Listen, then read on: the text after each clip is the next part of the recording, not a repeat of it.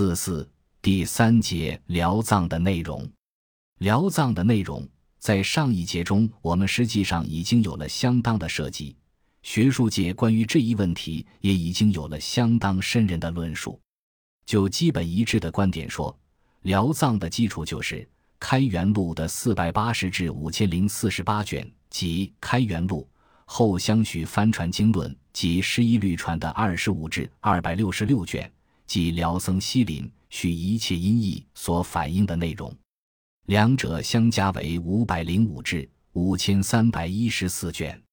然而实际情况告诉我们，辽藏的这两部分内容都有值得考察的方面。辽藏内容的第一部分要探讨的是辽藏所据开元录与开宝藏所据之开元录有没有不同。关于这一问题，罗照研究员在他的小于契丹藏大于与小于开宝藏大于之差异在文物1993年第8期一文中已做了充分的论述。从实物资料中我们可以清楚地看到，作为开宝藏提要的指要录及它的复刻藏金藏的千字文编次与现存辽藏480至以内的几卷印本相对照完全不同。关于开宝藏的所据，历来为学界所肯定是据开元录刻造的，如吕先生在《宋刻蜀版藏经》一文中云，蜀版的内容从金代的复刻本及《金刻藏经》上可见，它最初刻的部分全用开元录入藏写经为底本，一共480至，千字文编号为天字到英字5040余卷。吕基佛学论著选集卷3 1426页。我国另一位佛经目录学家童伟先生在他的《北宋小于开宝大藏经大于雕印考试及目录还原》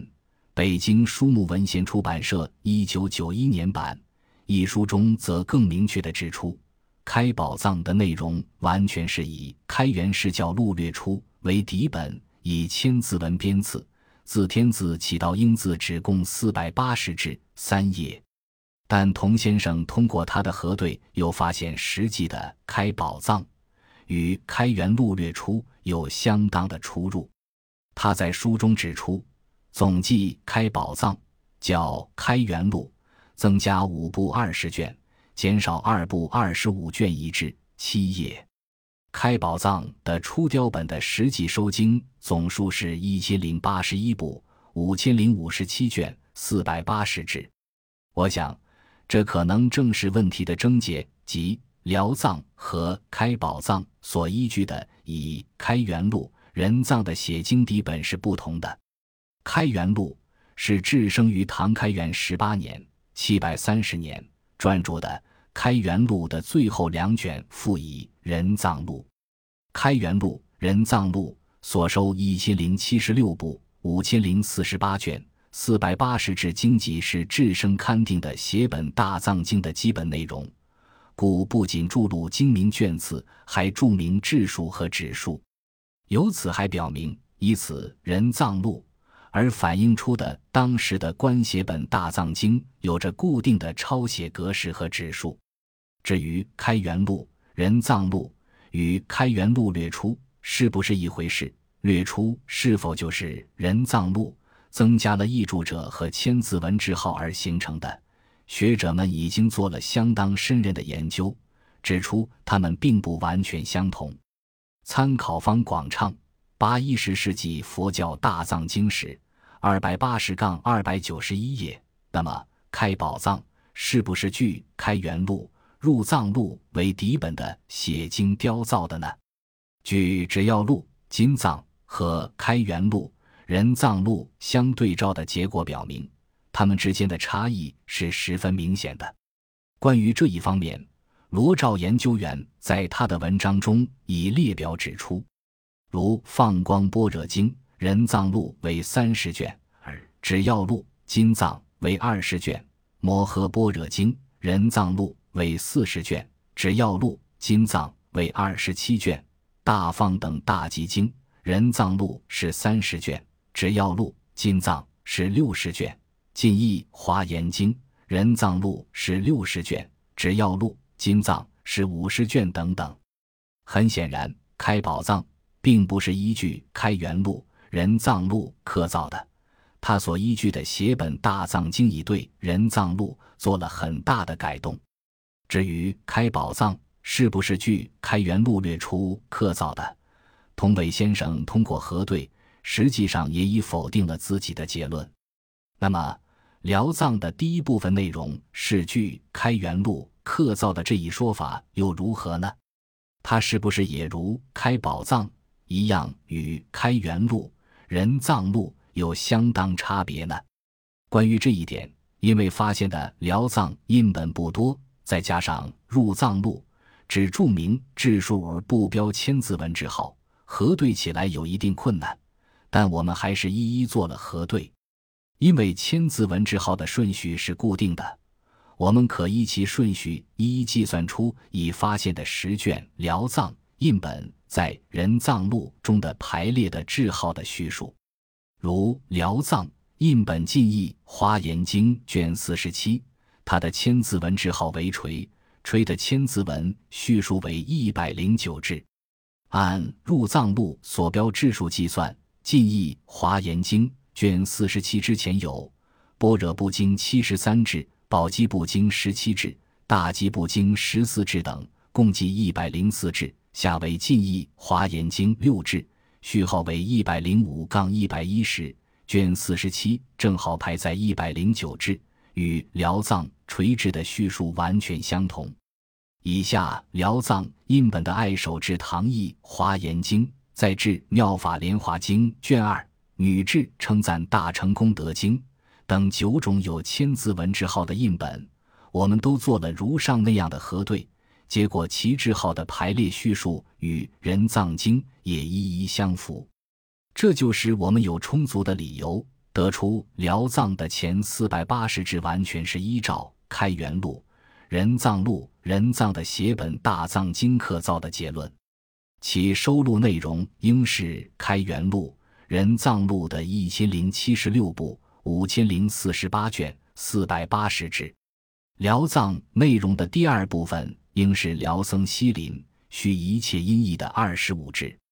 关于这一部分辽藏的内容，是原封不动的一直存在于辽藏之中，还是在辽兴宗重熙年间附加校正时进行了改动？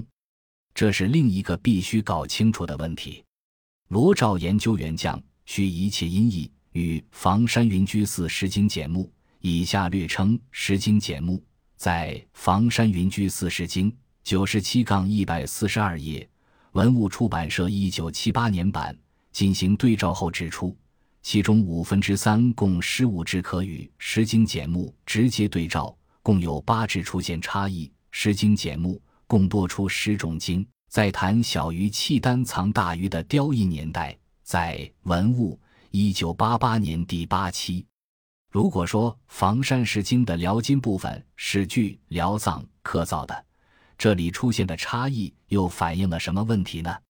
罗照认为，大同华严寺重修博家藏经记所记确有所据，即辽兴宗重熙年间确曾对辽藏的出成本附加校正过，以及依据了真元录，补充了真元录已经收录，而契丹藏统合本未收入的一些经典同上注。我们同意这种观点，我们也如实的将许一切音译和十经简目进行了核对。核对中可以清楚的看到如下几种情况：一、房山石经刻造的顺序基本上与许一切音译的顺序一致。如许一切音译卷1的起始经为大乘理趣6波罗蜜多经，而在房山石经中此经的字号为度，而度之右恰恰紧接在开元录、人藏录480字英字之后，而后空蒿中立74字又正好是许一切音译所录第2种经新大方广佛华严经40卷的位置。接下去是疏制的佛说十地经、回向轮经等，必制的大乘本生地观经及精致的守护国界主陀罗尼经。房山石经的这一顺序与续一切音译基本相符。值得注意的是，房山石经的这一排列顺序和制号又恰与应县及丰润县发现的辽藏印本480制之后的大成本生地观经的制号相同。这就可以肯定房山石经辽金刻部分是据辽藏印本刻造的这一基本结论是没有问题的。二，在对照中石经简目较续一切音译缺少如下11种97卷经籍：一、新大方广佛华严经40卷；二、受菩提心戒仪1卷；三、根本说一切有部毗奈耶要识20卷；四、根本说一切有部毗奈叶婆僧是20卷；五、根本说一切有部毗奈耶出家是5卷；六、根本说一切有部毗奈耶毗格是2卷；七、根本说一切有部毗奈耶安居是1卷；八、根本说一切有部毗奈耶杰那依是1卷；九、根本说一切有部毗奈耶随意是1卷；10、护法沙门法林传3卷；11、续开元始教录3卷。我们认为，这正反映了房山石经与辽藏的区别，同时也反映了房山石经的实际情况。